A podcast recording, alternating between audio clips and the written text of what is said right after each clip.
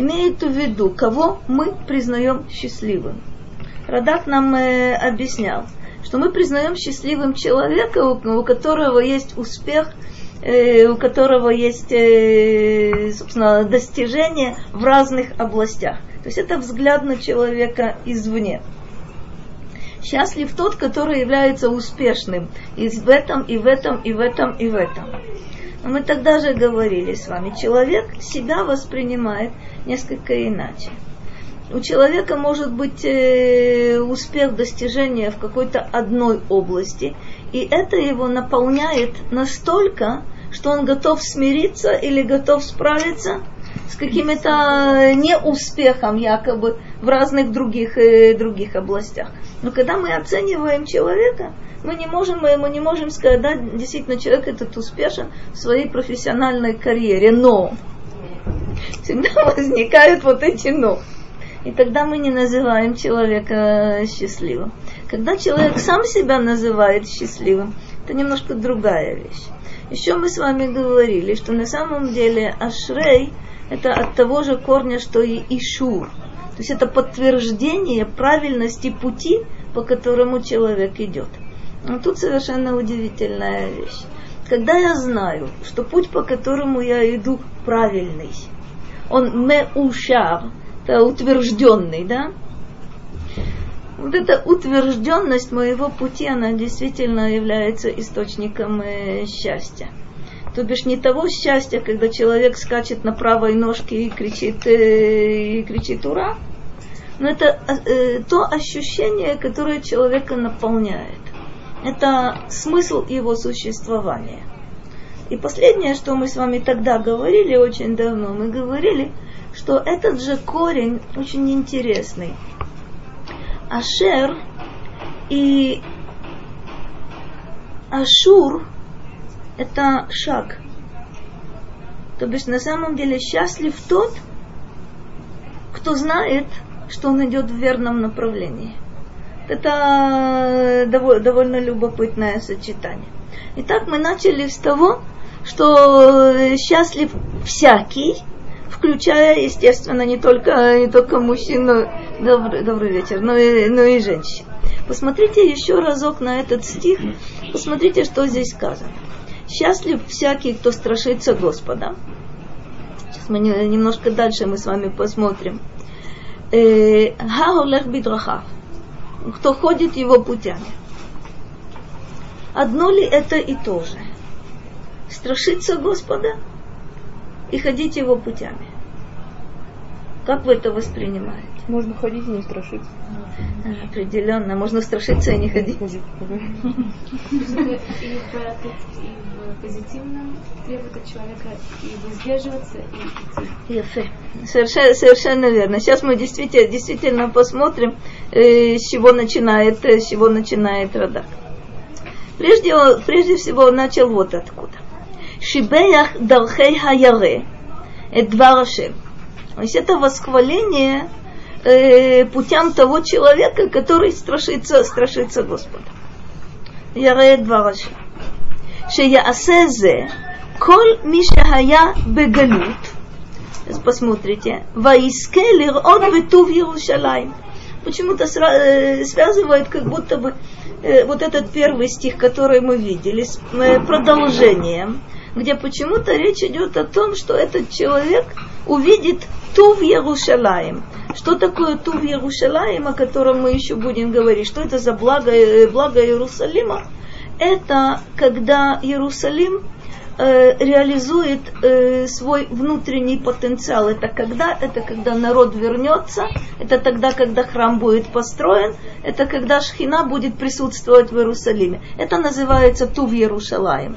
Другого Тув Ярушалаем не предвидится какие бы мосты не построили, и какие бы здания не построили, и чтобы... А? Какие бы трамваи. И какие трамваи не разрыли без...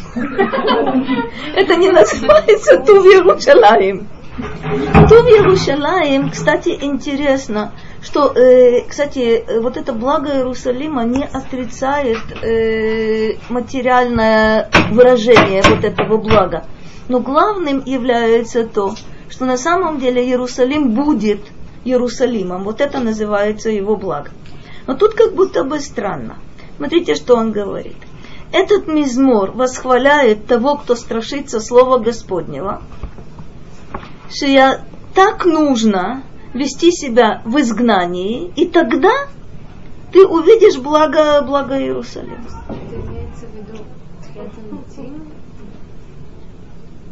Мы увидим, что есть один из вариантов, это действительно восстание из мертвых. Но тут э, идея очень интересная. Если, добрый вечер, если в изгнании человек страшится Господа, а, кстати говоря, с одной стороны, это легче, когда ты находишься за пределами этой земли, легче страшиться Господа и ходить Его путями, исполнять заповеди, изучать Тору. Почему? Потому что это истинное содержание жизни, когда человек говорит, все, что вокруг меня, это чужое, это не мое, а где мое? А мое в Торе. Вы знаете, что Тору называют переносной родиной еврея. Есть э, несколько интереснейших формулировок. Собственно, так как Скиния была переносным храмом в пустыне, так Тора является переносной родиной еврея, когда он находится за пределами этой, этой земли. Э, кстати, вот интересный момент, интересный момент. И да, и нет. Где же мы это воспринимали ты ее там? И да, и было, было. Еще, еще очень даже было. Смотрите, известно, если мы... Гордость, определенно, смысл жизни.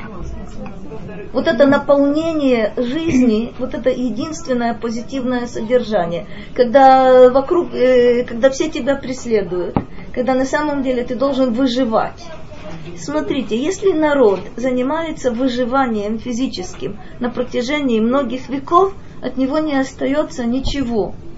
Мы же на самом деле, как ни странно, не только действительно мы спасались, мы э, было изгнание из Испании, перешли в Португалию, изгнали из Португалии, перешли, перешли в Голландию, изгнали из э, Португалии, начинается движение по направлению к э, Германии, Польша и так далее и тому подобное. Но если мы посмотрим, вопрос был задан не случайно на самом деле а что вообще-то за пределами этой земли то, Тора лучше воспринимается? В каком-то смысле да, если человек видит в этом э, единственное содержание позитивное своей жизни и вкладывает очень много. И возникают такие, такие например, э, города, которые называются необычным образом. Например, Вильна называется Иерусалим Делита. Поставили точку. Интересная штука. Литовский Иерусалим. Есть еще масса, масса других мест, в которых э, действительно находились в разные века, в разные времена, находились центры Торы. Центры, которыми, ох, как не надо, не надо пренебрегать. Центром, э, центры Торы находились где? А в разных местах. Был период Испания, Португалии трудно сказать, что там был центр Торы, потому что там было пребывание наше весьма-весьма временным. И, собственно, испанский, испанский способ изучения Торы – собственно, там, э, там вполне, вполне существовал, но не как самостоятельный. Мы знаем центры Торы во Франции, мы знаем центры Торы... Это то вот, ты совершенно права. Я, я взяла последние, на самом деле последние где-то 500, 500, 500, 500 с чем-то лет. Мы знаем... А? Как? Было, было, но, но там, э, там иначе там иначе. То есть можно действительно так как Сара сказала и правильно сказала, можно э, отталкиваться практически от Вавилона. Был период, когда параллельно центры Торы были в Вавилоне и в Эрец Исраэль. Были разные-разные периоды. Но если мы говорим о более близких временах, можем найти центры Торы и во Франции, и в Германии, то есть движение. Потом Польша, потом, э, потом собственно, Россия. Интересно, интересное движение э, может быть, вы обращали, обращали на это внимание, откуда из России, вернее, ну, скажем, Россия, Прибалтика, это я, говорю в общем, Белоруссия, Белоруссия, Прибалтика, Россия, откуда дальше? Америка. Причем Америка это пустыня. Тогда, когда, собственно, центры Торы перемещаются известным образом перед, перед, перед Второй мировой войной, это, это одно из чудес невероятных. Невероятных. Что толкает людей? Каждого, у каждого свои, свои причины. У каждого свои причины. Э, собственно, и по, после войны, как вы прекрасно, после Второй мировой войны, это, это Израиль и Америка, которые якобы конкурируют э, друг с другом, восстанавливая вот тут старую модель противостояния Вавилона и Иерусалима. Все, все как будто бы возвращается э, вот таки, таким образом. Но дело вот какое. Мы говорили с вами, будем повторять, повторять это неоднократно. Э, Рамбан – это одна из э, его центральных идей. Раши – это тоже одна из его центральных идей, настаивает на том, что э, именно на земле Израиля э, исполнение Торы является исполнением по сути дела – а не для того, чтобы э, сохраниться, для того, чтобы, собственно, э, с их точки зрения, э, за пределами этой земли Тору изучают и Тору исполняют для того, чтобы вернуться в Эрец Израиль. А истинное исполнение это здесь. Так вот интересно все построено. Э, в каком-то смысле – в наш период, а период достаточно, достаточно странный, изучать Тору здесь и исполнять Тору здесь, это дополнительное, дополнительное испытание. Почему? Потому что если есть вот этот довод, э, я вам наверняка рассказывала, на меня это в свое время произвело впечатление, э, знакомый э, в Америке, то есть из Союза приехал, приехал в Америку, там обосновался, стал работать. И очень боялся э, как-то акцентировать свое, да, свою национальную принадлежность. Все-таки в один прекрасный день э, было перед Йом-Кипур, он сказал на работе, что э, Йом-Кипур на работу не выйдет и боялся очень, что реакция будет резко отрицательная, удивился невероятно, Э, к нему стали намного лучше относиться. Понятно, дали ему вот этот день. Но сказали так, мы думали, что ты вообще э, без роду, без племени. А раз у тебя тоже есть праздники, все в порядке. То есть он страшно-страшно боялся, как же, как же ему сказать на работе, что у него Йом-Кипур, он не выйдет. Ну, замечательно. О чем мы говорим? за границей есть вот это не по сути дела, но очень важный фактор. Что это за фактор? Это мое, это мое. То есть вспомните то, что, то есть тот, кто постарше, наверняка поймет, о чем я говорю. Э, собственно, для советского еврея. Э, слава Богу, нам напомнили, была, была известная пятая графа было, была записана национальность.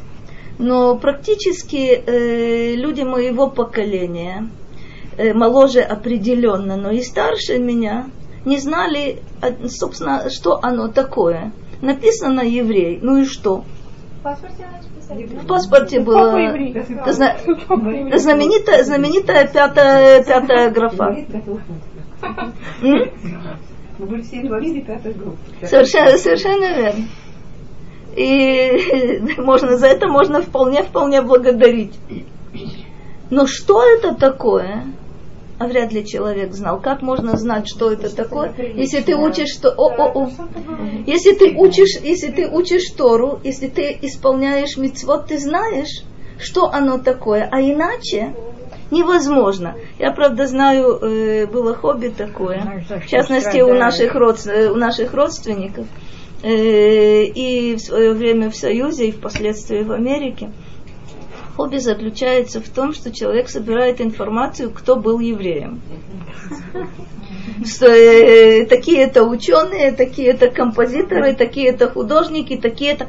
Почему? Человек пытается каким-то образом сказать себе, еврей это не только тот, кого преследует, еврей это не только тот, кто стыдится, что у него есть какая-то какая запись определенная. Это настолько любопытно. То есть я, я помню себя маленьким ребенком. Э, была такая процедура интереснейшая. Э, начало каждого учебного года, 1 сентября. Это ну, э, сверяли почему-то данные в журнале. То есть надо было, надо было сказать э, э, фамилию, имя, э, фамилию, имя родителей, национальность нужно было назвать. Я не знаю, для меня это никогда не было травмой, только потому что я знала, у меня папа еврей. А я на самом деле за папой готова была с десятого этажа без парашюта. Я говорю, скоро мой папа еврей, нет никаких проблем. Я тоже могу подняться, подняться и сказать. Но я знаю, что для многих людей уже в моем поколении это была невероятная травма. Каждый, каждый, каждое первое сентября. одна в классе. Тут это, если учительница хорошая, она еще и пропустит этот момент и так да, сделает да, это да. Не было так И это были разные странно, вещи, что- были разные вещи, когда, когда учителя любили ребенка и не хотели его травмировать, или сами были евреями, А, вот что когда сами были евреи, так повезло. Тогда у меня такого, э, скажем, в младших классах не было. а, Ну это вот, вот этот момент. Здесь говорится о том, что если человек страшится Господа и ходит его путями в изгнании, на самом деле это залог продолжения его существования, существования его, его потомков. Потому что иным способом сохранить себя в своем качестве еврея невозможно. Нет другого, нет другого способа. То, что на самом деле сейчас происходит чудо из чудес. Люди, которые не знали, не подозревали, иногда узнавали совершенно случайно при разных любопытных обстоятельствах. И то, что люди приезжают в Израиль, и то, что люди делают э, усилия для того, чтобы ходить путями, путями Господними, это одно из, одно из величайших чудес. В принципе, э, человек, у которого нет двух вот этих составных, рано или поздно его потомки растворяются. Растворяются э, достаточно часто бесследно. Ну, посмотрим. То, что, то, что Ханна сказала, справедливо. Что такое человек страшится Господа? Шенизгар мимицвот лотасе. Это человек страшится Господа, он не нарушает запретительные заповеди. Почему это названо? Извините, это? Радак? Это Радак. Что, что значит э, соблюдает э, запретительные заповеди? Почему он не нарушает их? Он не, не нарушает волю Бога. То есть он не, не идет против Бога. Вот этот момент. Это называется Иреяшем. Мы знаем с вами, что Ират Ашем предполагает э, два уровня. Что это за два уровня? Это то, что называется Ират Ахет, это страх перед наказанием на самом деле. Если я сделаю то-то и то-то против воли Бога, то что со мной будет? Это более низкая ступенька Ираташе. Более высокая ступенька называется Ирата Ромимут. Это страх на самом деле нарушить волю Бога без относительно к тому, что мне за это будет. Это мое место, это мое назначение. Для этого я в этом мире нахожусь. Я не могу нарушить его волю. Это называется страх, страх перед Господом. Еще более высокая ступенька, как вы помните, называется Агават Ашем. Это любовь. То бишь, э, любовь это удивительное состояние, когда понятно, речь не идет о награде и наказании, но это сознание того, э, кто такой Творец, что, им, э, что такое творение и какое место в этом творении я занимаю. Это называется Агаваташем, который Рамбам описывает как э, удивление, восторг, э, соединение со всем, собственно, сотворен, сотворенным миром. Ну, посмотрим, что такое Олег Бидраха, что такое ходить путями Господа. Хазагир бамицвот асе.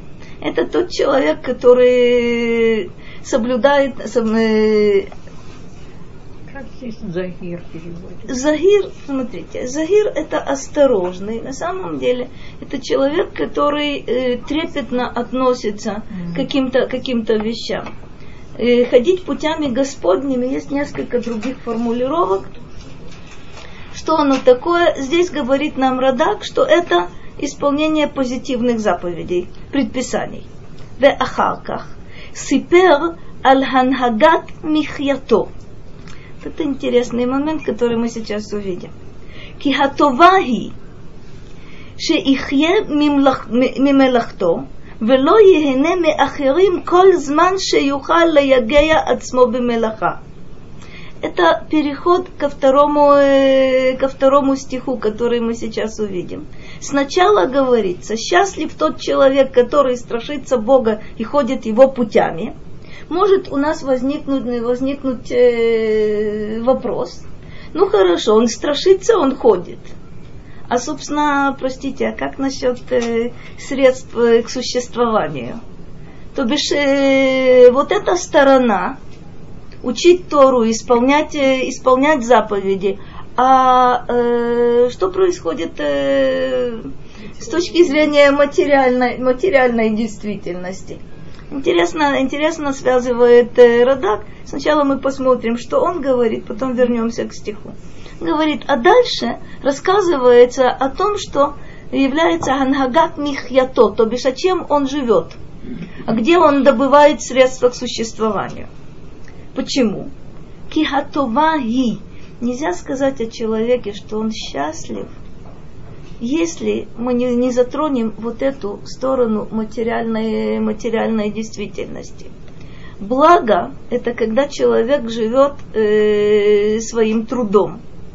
Велоинеми ахирим и не пользуется э, собственно, услугами других и не живет за счет других – до тех пор, пока он может трудиться.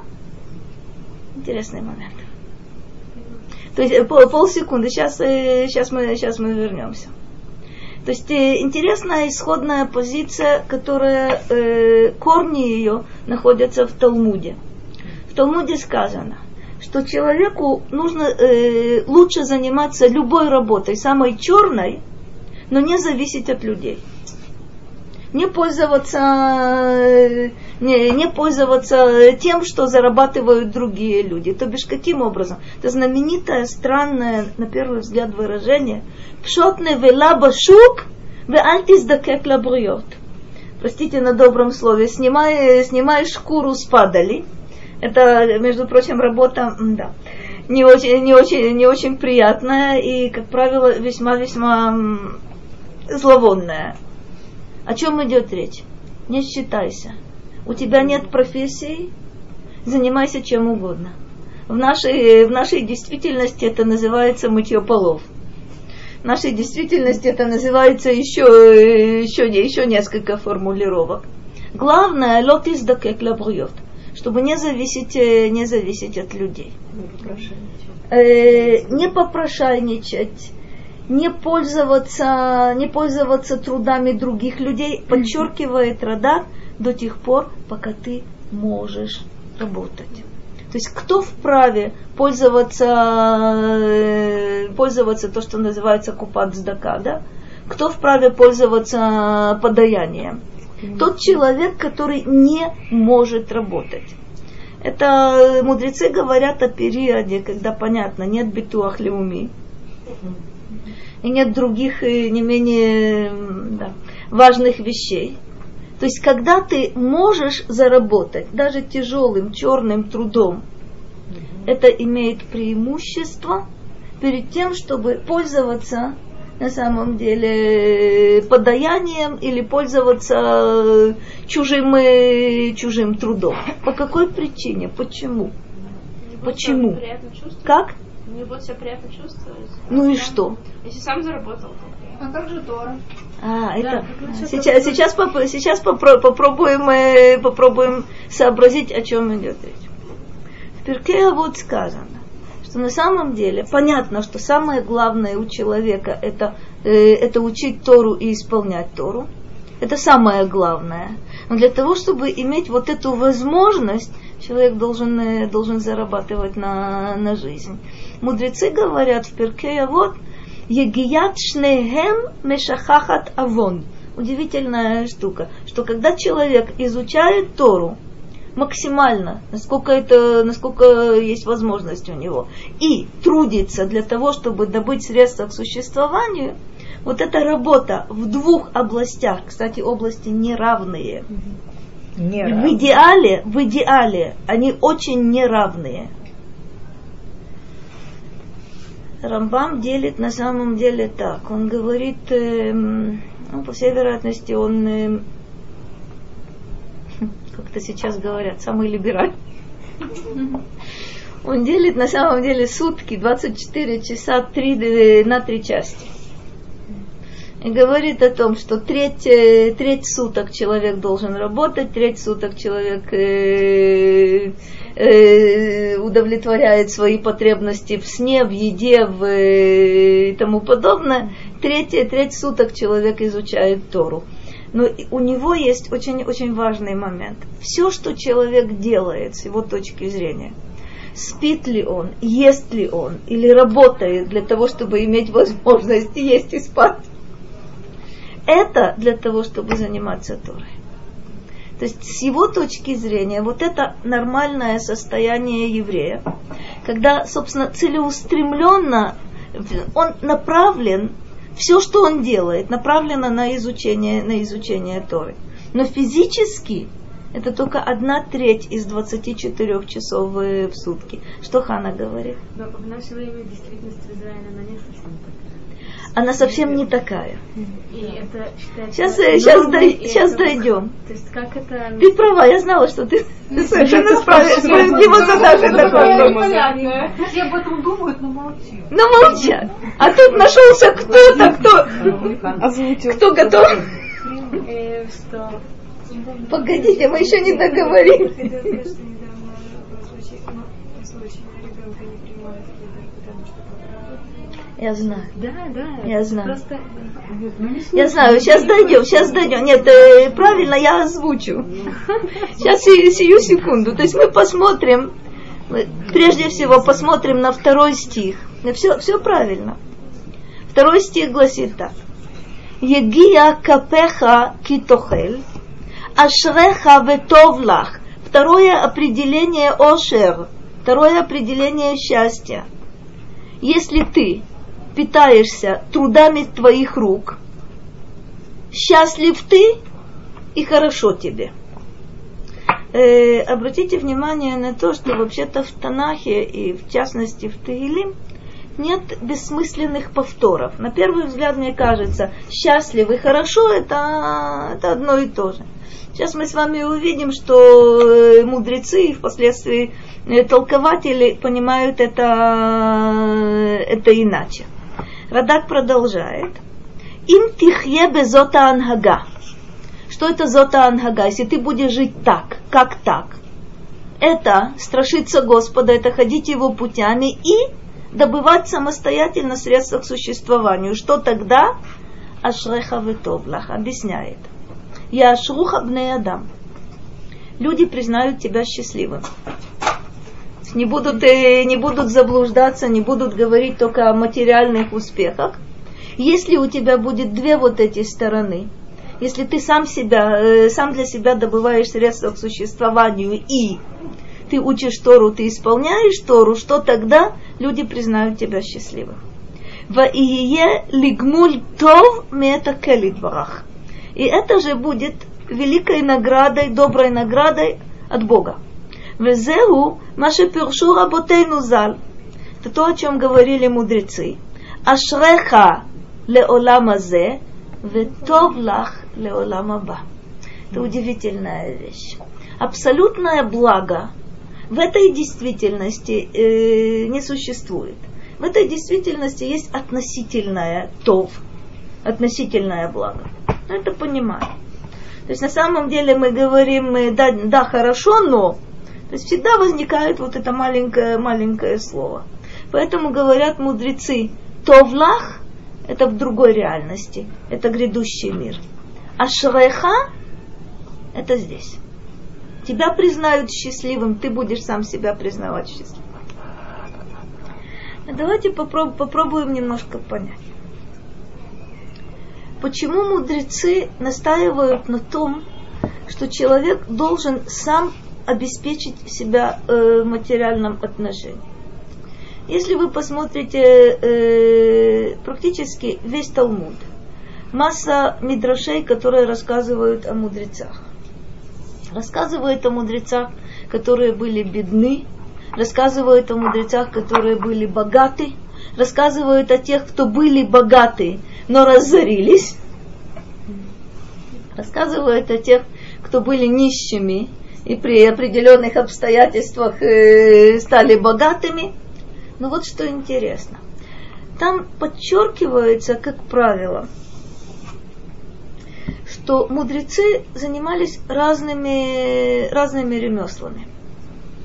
Мудрецы, например, э, есть э, из величайших, величайших мудрецов, которые бедствовали и вынуждены были зарабатывать на жизнь черными работами. В частности, Раби Акива, который э, интересную вещь он делает. Смотрите, в Танахе есть э, две профессии, то есть два занятия, которые э, считаются не слишком престижными, не требуют профессиональной подготовки. Два этих занятия называются хотвей эцим вешуавей маем. Это те, кто это дровосеки и водоносы. Значит, понятно, что и, и, я не, не, не совсем э, согласна. Я понимаю, что для того, чтобы действительно рубить деревья, и ну, тут тоже какие-то профессиональные э, навыки должны быть. Но, в, э, собственно, у мудрецов и в Танахе это считается непрофессиональной работой. Это тот, кто не может ничем другим заработать, зарабатывает этим. Раби Акива зарабатывает не тем, что он рубит, э, рубит деревья, а тем, что он собирает хворост. И собирать хворост это совсем уже не профессиональная работа. И э, в Мидрашах описывается, э, как они бедствуют, как, где они живут – и э, с какой, собственно, откуда начинает Раби Акива свое восхождение. Потому он э, зарабатывает настолько, чтобы было ну, минимальное, минимальное пропитание. Мидраш говорит удивительно. Раби Акива собирал хворост для того, чтобы продать часть его и кормиться, а вторую часть он оставлял, э, оставлял себе, для того, чтобы, для того, чтобы сжечь лучину. То бишь всю э, день ему приходилось заниматься э, тем, чем он занимается. А когда же учиться по ночам? А как учиться по ночам при полном отсутствии люминесцентных ламп? Это, э, это та лучина, которую он зажигал при свете вот этого, вот этой горящей лучины, он, он учит, учит то. Есть масса, э, масса э, мудрецов, которые, не знаю, один, например, изготовляет иголки, другой является, э, кем он там, вспомню, кузнецом. Весь дом. А, есть богатые. Есть богатые. Как же в наше время люди думают, что они мудрее этих мудрецов, что они не могут такой работать? Какой-то очень любопытный, очень любопытный момент, на который нужно, нужно обратить внимание. Я добавлю еще одну деталь, которая вам известна, но она немножко впишется вот в эту историю. Э, мудрецы дают четкую инструкцию отцу, чему он должен учить ребенка. Понятно, учить Торе, ни у кого сомнения не возникает еще чему? Чистому ремеслу. Чистому ремеслу. Что такое чистое ремесло? Это э, такая работа, которая даст тебе средства к существованию, но не заставить тебя заниматься э, с утра до ночи собиранием хвороста. Не быть рабом.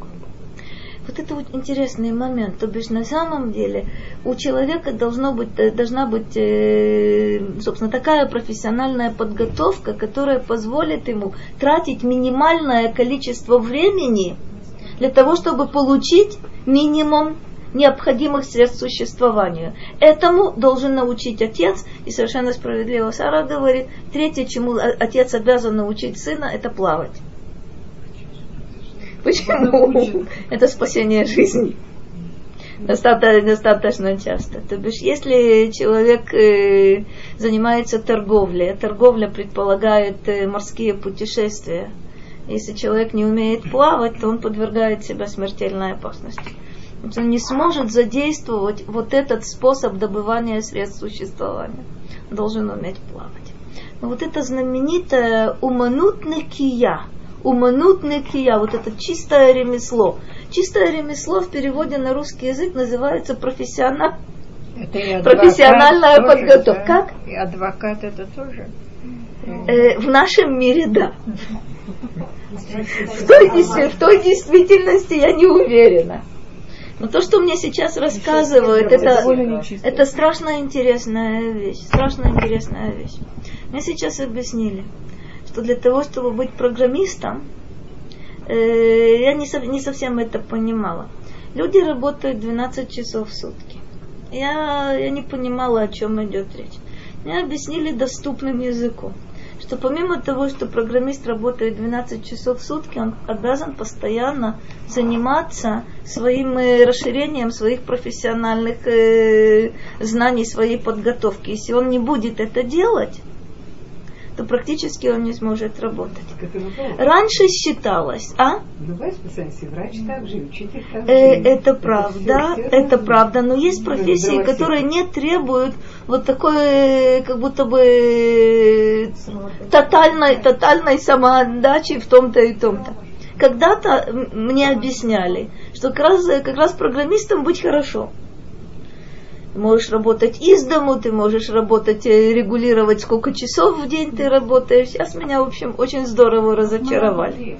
М? Смотря где. Это правда. Программист. Я работаю 9 часов, больше ничего не делаю. Барухашем. Нет, Барух у меня- у Хашем. меня зарплат не таких, которые- которые- Я поняла. Это верно. Это там, где зар- зарплаты до потолка. Это правда. Достаточно, чтобы обеспечить себя минимум. Совершенно верно. То есть с точки зрения Рамбама вот это критерий. Критерий не сколько ты можешь заработать за 12, за 12 часов э, работы в день, а сколько тебе нужно для того, чтобы содержать твое- свое семейство и. А теперь тот вопрос, который вы задали, не велите казнить, велите слово сказать. Надо, это вопрос очень-очень-очень непростой.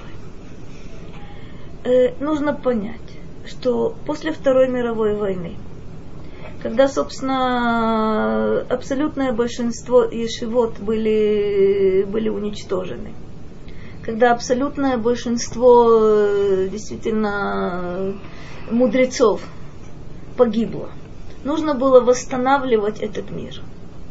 Как восстанавливать этот мир? Это восстановить и расширить то, что называется ешива, и уделить особое внимание тому, что называется колель.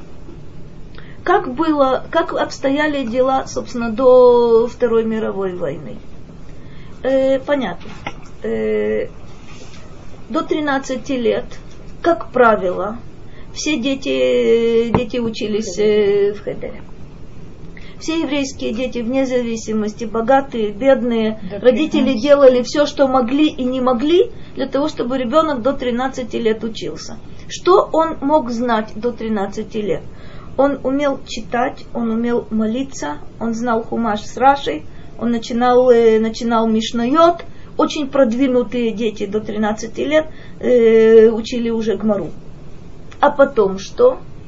Большинство не имело возможности продолжать э, учиться дальше, не потому что были неспособными, а потому что материальные условия были, были таковыми. Те, кто продолжал свою учебу в Ешивот, До какого возраста они учились? До, до того, как женились. Это примерно где-то 18-19, скажем, э, скажем, 20 лет. Что дальше? Было принято в Восточной Европе, мы это знаем, э, на протяжении нескольких лет после, после свадьбы э, достаточно, то есть, если были такие возможности, родители, родители невесты позволяли, позволяли вот этому молодому человеку еще продолжать учиться. Но все знали, все знали, всегда знали, что это не бесконечно. Это не бесконечно. Талантливым давали больше возможностей э, и так далее. А потом что? А потом человек, собственно, жил своей семьей. Мы знаем о великих. В частности, например, э, такой человек, как Хазон Иш. Это действительно величина, звезда первой величины. Что о нем рассказывают? Что его жена содержала, содержала какой-то магазинчик. Это когда они жили, жили еще, собственно, э, в России до того, как он приехал в 30-е, 30-е годы в Эрец Израиль. Да, действительно, у великих известно нам, это не единственный случай, когда жена брала на себя все заботы об обеспечении семьи, зная, что представляет собой э, ее муж. Это те ситуации, когда люди могли вначале, э, ну скажем, не искать работы э, помогали в какой-то мере жене в, в магазине, но главное, собственно, время было на жене для того, чтобы муж мог заниматься. Что в это время делали мужья? Учили Тору, писали книги. Слава Богу, что это, что это было. Потому что, собственно, благодаря вот таким женам великие могли себя, могли себя реализовать. Но это было исключение из правила. Правило было – что э, после, ну скажем, после 20 лет э, люди работали. Работали, обеспечивали свои семьи и учили Тору. Это, это были действительно люди очень знающие. Появляется такое понятие, которое впоследствии, в общем, как-то становится не очень позитивным. Есть такое понятие балабайт – что такое балабайт? Это человек, у которого есть профессия, у которого есть, э, он занимается работой. Но вот уровень вот этих э, балабатим на самом деле, смотря где, смотря когда, был уровень вообще-то и высочайший. То есть люди действительно знали Тору, действительно учили Тору на протяжении всей своей жизни. Например, э, Рав Деслер, действительно из, э, один из, э, опять же, звезда первой величины э, в предыдущем поколении. Он вышел из семьи э, богатых людей, достаточно богатых людей. Собственно, в, во время революции 1917 года семья разорилась. Но до того семья была богатая чем занимался отец, чем, занимались, э, чем занимался дядя Рава Деслера. Было, собственно, они действительно были Талмидей Хахамим. Работали, работали. Что получается после, какова, какова ситуация после Второй мировой войны? А невозможно было восстановить хоть что-то, если не появилась бы э, достаточно большая группа людей, которые будут только Торой заниматься. То есть надо было, э, это идея Хазониш, это идея Хазониш, предоставить людям максимальную возможность реализовать свой потенциал вот этой, вот этой области. И как это сделать? Это возникают не только ешивы, но возникают колели, где, собственно, человек получает какие-то минимальные, минимальные э, материальные средства для того, чтобы он не тратил, э, тратил время на что-то, на что-то другое. Когда это стало появляться? После Второй мировой войны. Самом деле это 40-е, 50-е годы. Это понятно, что без этого мы не могли существовать. Мы где, бы не находились... Где, а? Где и в Эрец Исраэль, и в Америке, и в Англии. Рав Деслер созда- создает колель во время Второй мировой войны. То есть он, э, для него это существенно важная вещь, устроить, э, создать вот такие рамки, потому что, кстати, известно было, что те великие ешивы, которые были, от них э, практически ничего не осталось. Это Воложен, это Слободка, это Поневеж, это... То есть э, можно перечислять до, завтрашнего, до завтрашнего утра. Сегодня ситуация изменилась, и человек, который идет работать, он чуть ли не, он субдает, он Вот это то, что, то, что Рахель сказала, и то, что, то, о чем ты говоришь. Сейчас есть парадоксальная вещь. Семья хочет, чтобы дети ее получили э, максимально хорошее образование. Что такое максимально хорошее образование? Для девочек это Бейт Яков, разные, разные варианты. Для мальчиков это хедеры в начале, потом ешивы. И возникает действительно вот эта, вот эта вещь, э, где учится отец, отец э, работает. Отец работает, а договорились. Значит ли это, что ребенок э, не способный? Значит ли это, что ребенок не может, э, не может заниматься в самых престижных местах? А почему? Происходит вот какая вещь интересная. Э, ешивы переполнены. И у Ешивы, и у Хедера, кстати. Э, сейчас, по-моему, уже и у детского сада, но неважно. Есть возможность выбирать тех детей, которых они хотят получить. Считается. Это, э, смотри, делать нечего.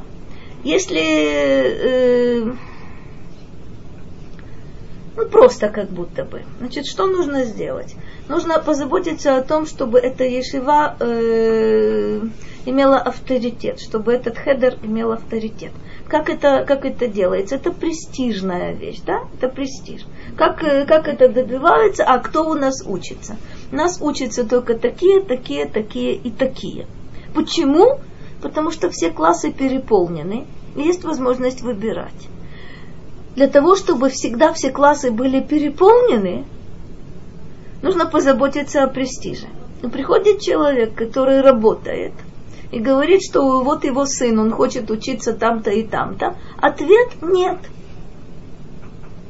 Почему нет? А самый простой ответ из всех возможных. Это же самая противоположность тому, это же как бы о каком спасении Торы здесь идет речь, не о каком. Это проблема. ситуации. Смотри, это проблема. Я не понимаю, Это какая проблема. связь, что если отец работает, то ребенка не брали. Я не понимаю, какая связь. Якобы, якобы это то, что это, якобы это то, что то, что Хана говорит. Это воспринимается как второй сорт. Кто, кто первый, кто первый сорт? Тот, кто учится в престижной ешиве и в престижном колеле. Если отец, если отец отец учится в престижном колеле, то ребенка, скорее всего, возьмут в престижный, в престижный хедер отец и в престижную ешиву. А престиж определяется составом в студии детей или составом преподавателей? Так вот, интерес- вот это интересная штука. Составом детей прежде всего, а разумеется, почему туда дети хотят попасть? Потому что там у получше, получше учителя. С учителями вообще-то сейчас, конечно, э, проблема во всех, во всех местах. И сейчас больше всего обращают внимание на то, какие же дети там, э, там находятся. Уже поменьше, меньше немножко, простите, обращают внимание на то, кто там учителя, но больше обра- обращают внимание на то, какие семьи, кто родители, что за дети. Смотрите, с одной стороны, есть объяснение этому явлению. И про нас будет сказано объяснение примерно такое. Сейчас, собственно, э, в обществе в целом и в религиозном обществе в частности происходят процессы не слишком, э, не слишком хорошие. Э, мудрецы говорят о том, что перед приходом Машияха, э, простите, будет процветать наглость. Она процветает. Уже, уже скоро. Значит, скоро. А Она процветает. да. Есть еще много, много интересных э, формулировок, что будет перед приходом Машиеха. Любопытно, что все работает с точностью э, невероятной. Процессы разрушительные, они не только в светском обществе. Там на самом деле и опустошенность, и э, отсутствие ценностей, и попытка жить э, в виртуальной реальности, и попытка каким-то образом заполнить, э, заполнить вот эту пустоту. Это есть. Но интересно, что ну, то, то, о чем мы пытались немножко говорить. Смотрите, когда еврей живет э, за пределами Эрец Исраэль, для него совершенно понятно, совершенно однозначно, что вот это они, а вот это мы. Но когда ты живешь в Эрец Исраэль, опять нужно оперировать этими понятиями они и мы. А это опасно. Это не так. Это мы. И то мы, и то мы. И тогда есть и влияние достаточно разрушительное извне, и ты не можешь отгородиться. То есть, живя здесь, ты не можешь отгородиться, ты не можешь жить на необитаемом острове. Мне объясняли, что в Америке вполне можно жить совершенно комфортно, как на необитаемом острове. При том, что, то, собственно, твои потребности удовлетворяются, но вот это твое «мы», оно тебя очень-очень неплохо, неплохо поддерживает. Здесь у нас э, достаточно сложно. Почему э, хедеры и шивы боятся принимать э, кого-то, простите, в кавычках, не из нашего круга? Влияние боятся. Есть панический страх перед, э, перед вот этим чужим влиянием, которое неизбежно, простите, проникает. И когда ты боишься, и когда ты не боишься, и когда ты загораживаешься, то есть понятно, что нужно защищаться. Вопрос о том, как нужно Если защищаться. они знают, что, допустим, да, когда человек на самом деле, деле знает это правда, что это правда, чего ему бояться? То есть существует, может быть, понимаете, что я Ну? Существуют конкурсы. Они С одной стороны, с другой стороны, если э, как бы мы видим эти, все эти вещи, которые происходят, это же не совсем Тора. Как мудрецы хотели спасти Тору, которой не было. Я думаю, что как бы, здесь то же самое, нужно спасать это Смотри, есть, э, есть опять же разные процессы. Какой-то процесс 50-60 лет тому назад был необходимым. Нужно было что-то делать. Иначе, на самом деле, нужно было принимать меры для, для спасения. И то, что было сделано, э, кроме как поклониться тем, кто это делал, невозможно. Но, э, собственно, время идет, процесс, процесс разворачивается. Есть какие-то новые, новые течения, новые веяния, новые проблемы, новые ситуации, с которыми должны, вне всякого сомнения, справляться великие. То есть, когда мы начинаем, мы начинаем смотреть, э, смотри, я, мо- мои знакомые, девочку не приняли туда, а мальчика не приняли туда, и это трагедия здесь, и трагедия там, и что, что я говорю, как, как это может быть? Я понимаю примерно, откуда это идет. Я понимаю, кстати, это не оправдание, но э, значит, должен быть какой-то новый, новый этап, новый шаг, новые какие-то рамки, новые возможности. Пока мы их особенно не видим. Я не знаю, я к ним не принадлежу, как ты знаешь. Кому, кому, кто? Великие, действительно, у нас, слава Богу, есть, э, есть великие. А где они? А, где адрес? Смотрите, на общественной арене не видно. Почему? э, значит, мы не там смотрим. Есть, слава Богу, слава, слава Богу, есть великие и у нас, и были великие раньше, и, собственно, на этом, мы, на этом мы держимся. А.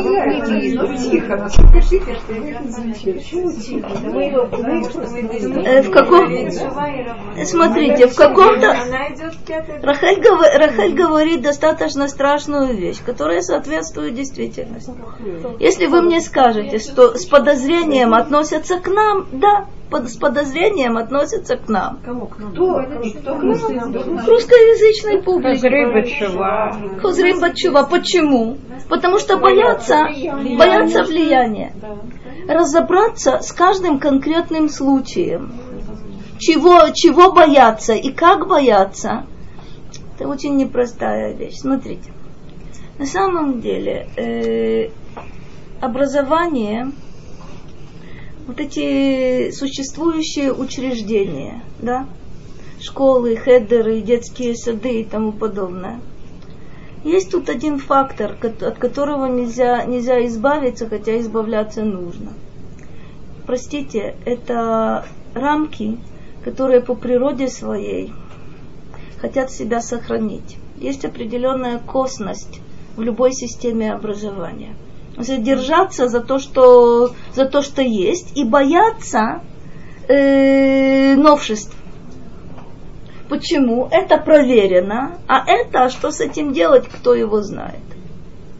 То, что действительно произошла фантастическая революция после Второй мировой войны, и были восстановлены ешивы, и на самом деле в численном отношении они превосходят сейчас все, что было когда бы то ни было. В численном отношении это успех, успех невероятный. В качественном отношении вот тут уже проблемы колоссальные возникают. Поколение другое. Это другие ученики и другие учителя. И чем дальше, тем больше все это идет. Угу, еще как больше. Еще как ниже. Большая проблема. Давайте немножко продвинемся с нашими все-таки, все-таки. Вернемся. Почему такое выражение странное? Егия капеха. Егия капеха это легит ягея, это трудиться. Егия это когда человек э, трудится, э, прилагая, прилагая усилия. А, это Вот это на-. Нет, нет, нет. Это называется егия капеха, это труд твоих рук. Кстати говоря, есть знаменитое выражение егия шель Тора. Для того, чтобы, когда человек изучает Тору, он тоже должен прилагать максимальные усилия. Это называется труд по изучению Торы. И пренебрегать этим, кстати, тоже невозможно. Егия капеха – это труд, который человек, э, собственно, то, что человек делает для того, чтобы добывать средства к существованию. Это профессиональная его Как, как деятельность. глагол, как глагол произносится. Э, смотрите, это нун гимель айн. Э, у этого слова есть много, много значений. Лингоа – это касаться. Лехагия, как вы сказали, это достигать. Легит ягея – это трудиться, да прила- прилагать усилия. Это все один и тот же, все один и тот же корень. Но посмотрим дальше. Итак, мы видели с вами занятие Торой и обеспечение средств существования. А дальше интересная вещь, которую опять нужно понять, потому что на первый взгляд это может показаться не совсем, ну да. Эштеха кегефен пория, בירכתי ביתך, בניך כשתילי זיתים סביב לשולחניך. הנה כי כן יבורך גבר ירא השם. Два вот этих стиха, они удивительные. Они описывают э, семью человека, который, который учит Тору, исполняет Тору и трудится.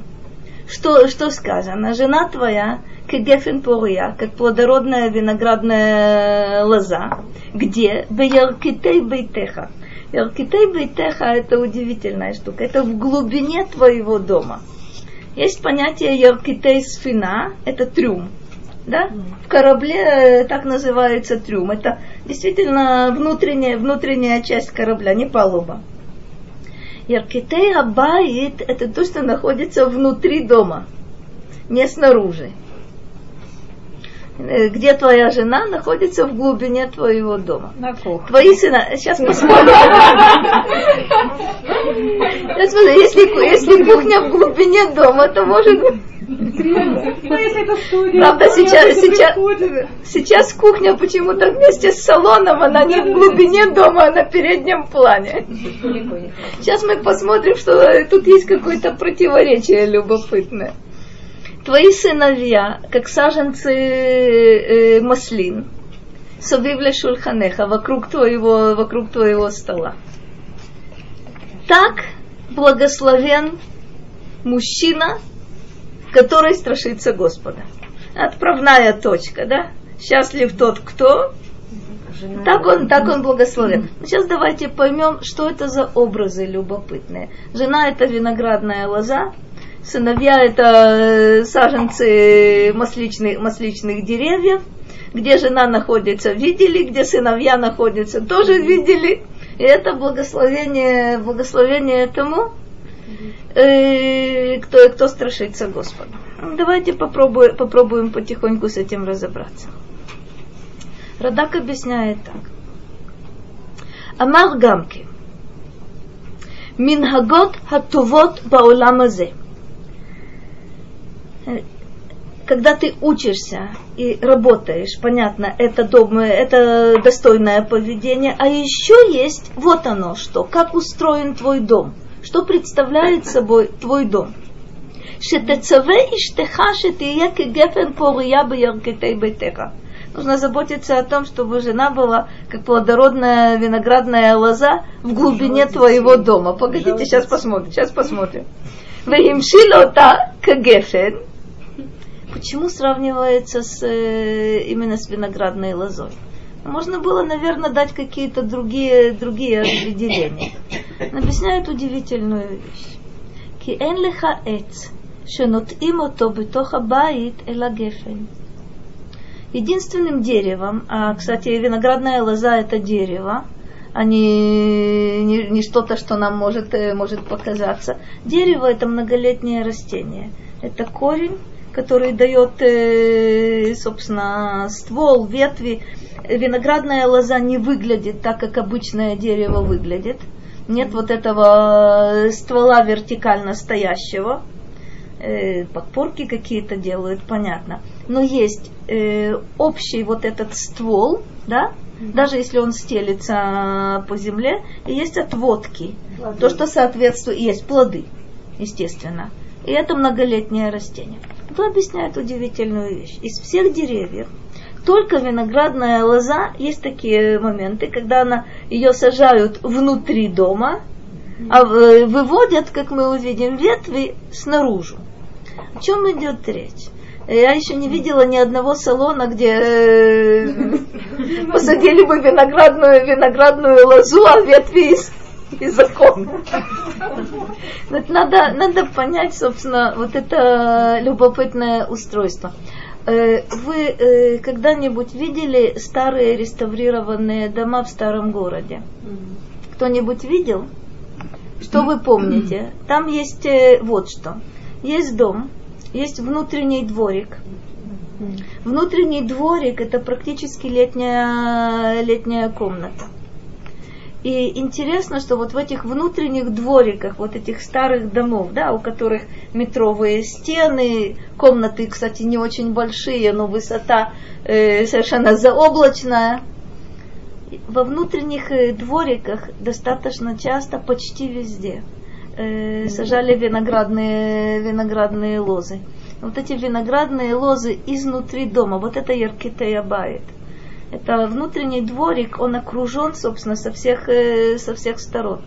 Он не просматривается ни с какой э, из соседних, из соседних домов. Он окружен, собственно, э, вокруг, вокруг вот эти каменные стены.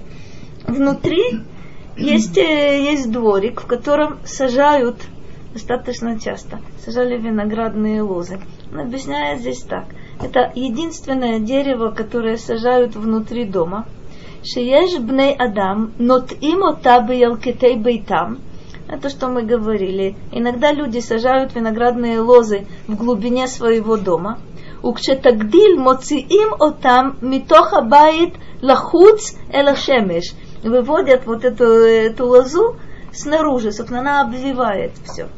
Она обвивает э, и, то, что, и то, что находится вот в этом дворике. Как правило, яркий ты, это вот задворки. это глубина. Это не задворки, это глубина чего-то. Так есть глубина корабля, есть глубина, ну, есть глубина дома. Э, Если вы хотите посмотреть, как это слово построено, э, Еркетей Бейтеха, что такое ерех? Бедро. А, Бедро. Бедро. Это не яреях, это ерех. Это, это бедро, это бедро твоего дома. То есть на самом деле в нормаль- у нормальных людей это то, что закрыто. В современном, э, простите, в современном мире оно не совсем э, закрыто. Но изначально, что такое ерех? Это закрытая часть человеческого тела, это закрытая часть человеческого дома тоже.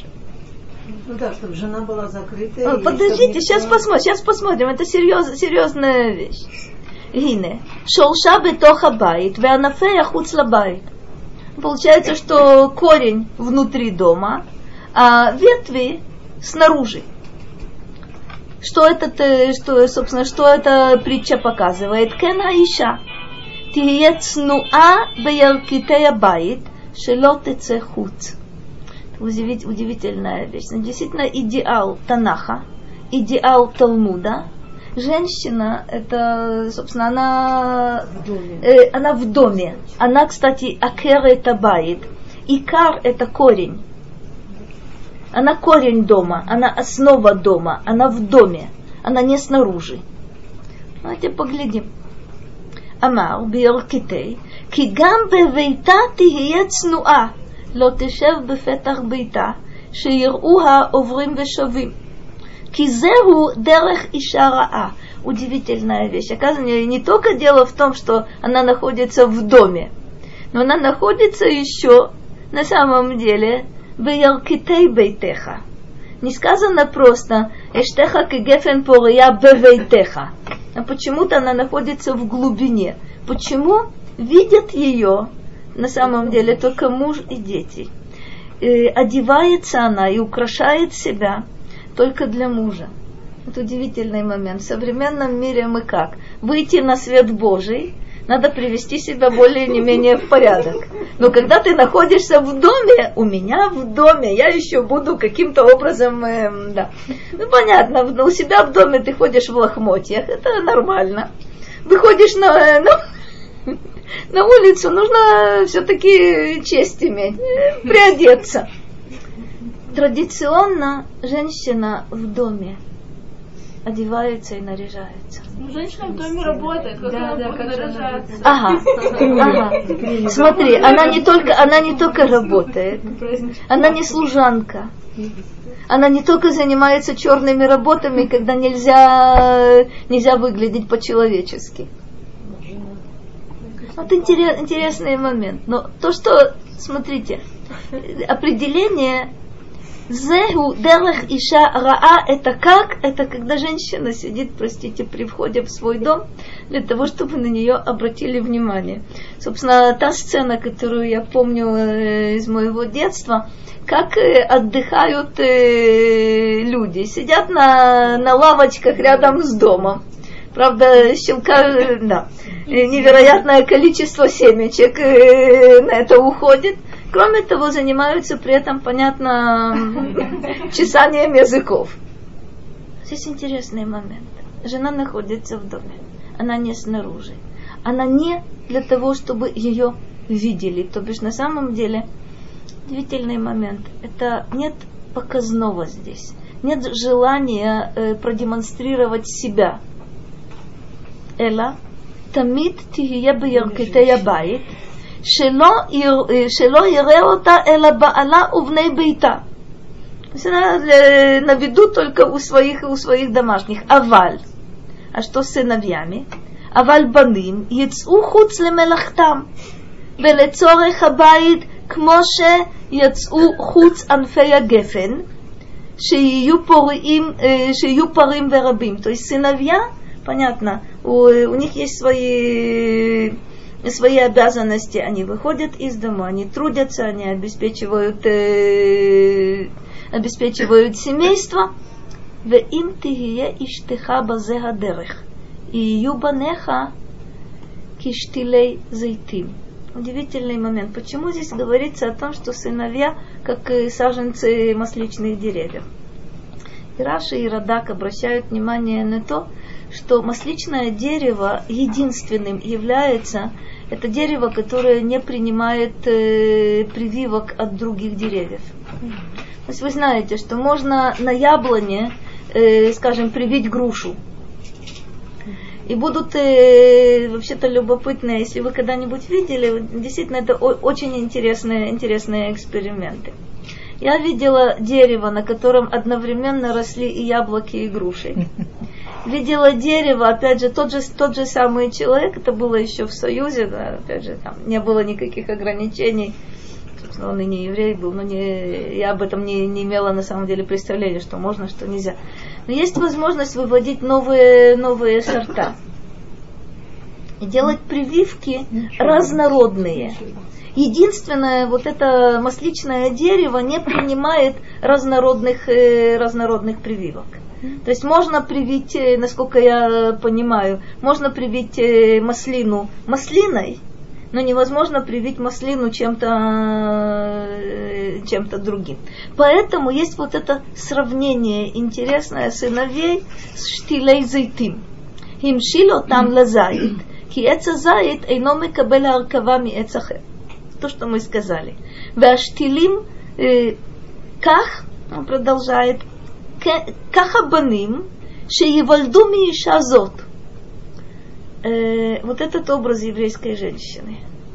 Там нет никакого сомнения в том, что будут представлять ее, ее сыновья. Не привьются Э, вот это очень интересная вещь. Когда есть действительно еврейский дом, когда основа Какого еврейского влияния дома является, является вот это акера табайт, вот этот корень, корень дома.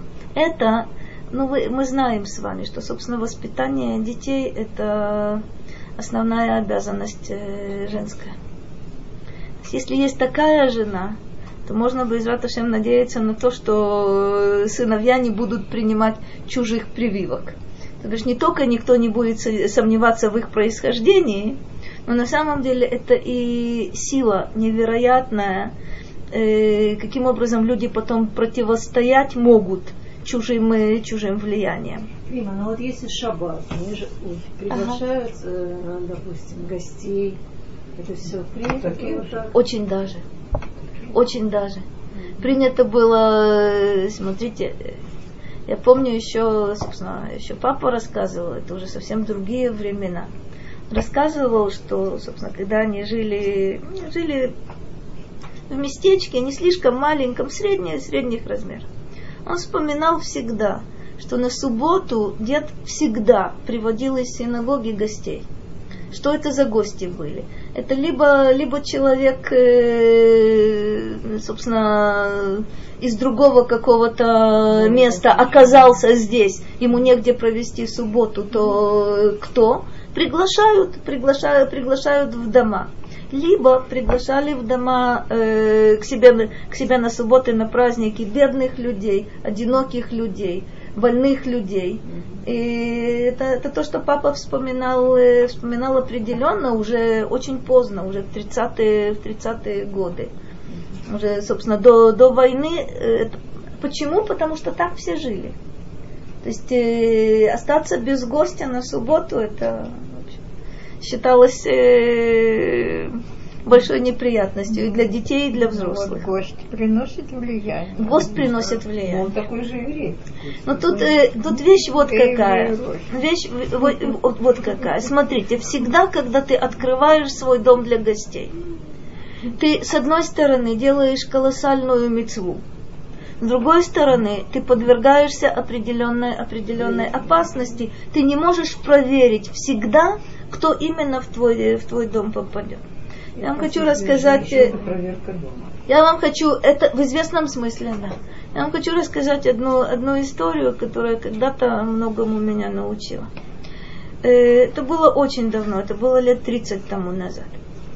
Э, Я несколько раз была в гостях э, у одной семьи. Это семья совершенно удивительная. Как была тогда, так и осталась сейчас. Только разница была в том, что дети были совсем, э, совсем крошками. Э, Это израильтяне из э, семьи э, совершенно удивительной. Это семья Рава Левина. То есть не, ну, в общем, не самые близкие, но э, из- Это да, это и родственники Рава Арье Левина. Не- опять же, не самые близкие, но достаточно, достаточно близкие. Семья удивительная, которая с самого начала, где-то с 70-х годов, э, работали, собственно, с приезжавшими из России, собственно, еще вот та алия 70-х, э, принимали у себя очень много людей. И я несколько раз была у них в субботу, я не, не сдержалась. Я спросила у вот этой у женщины, скажи, пожалуйста, интересно, что она уже тогда, где-то в 70-х, начала как-то пыталась э, русский учить, и сейчас она знает совсем неплохо. Но тогда это было очень потешно, это какие-то отдельные слова и все.